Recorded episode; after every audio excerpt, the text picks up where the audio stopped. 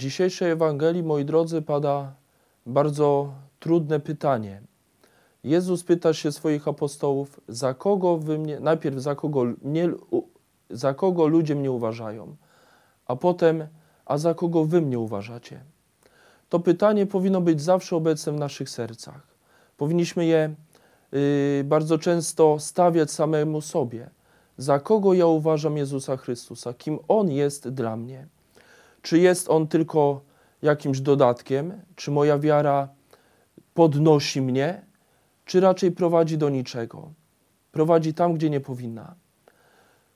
Za kogo uważasz Jezusa Chrystusa? Kim On jest dla Ciebie? Jakie miejsce ma w Twoim życiu? Czy jest On dla Ciebie ważny? Czy kochasz Go? Czy Twoja modlitwa każdego dnia na nowo pobudza Cię do działania, do tego, aby być apostołem Jezusa Chrystusa? Czy pamiętasz o tym, że Pan Jezus Cię wybrał?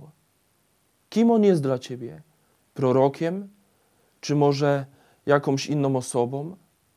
Jaka relacja jest między Tobą a Jezusem Chrystusem? W odpowiedzi apostołowie y, mówią do Jezusa Chrystusa: Ty jesteś Mesjasz, syn Boga żywego. Pan Jezus odpowiada Piotrowi: To nie pochodzi od Ciebie, ale od Pana Boga. I moi drodzy, w naszym życiu również są obecne takie chwile, kiedy coś się dzieje, co po ludzku nie można wytłumaczyć. Może to być cud, może to być odpowiedź na y, problem, który przeżywasz, może to być pomoc w trudnościach, które są obecne w Twoim życiu.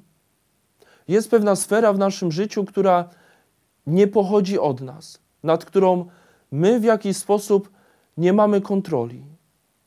I to jest ta sfera, która należy do Pana Boga.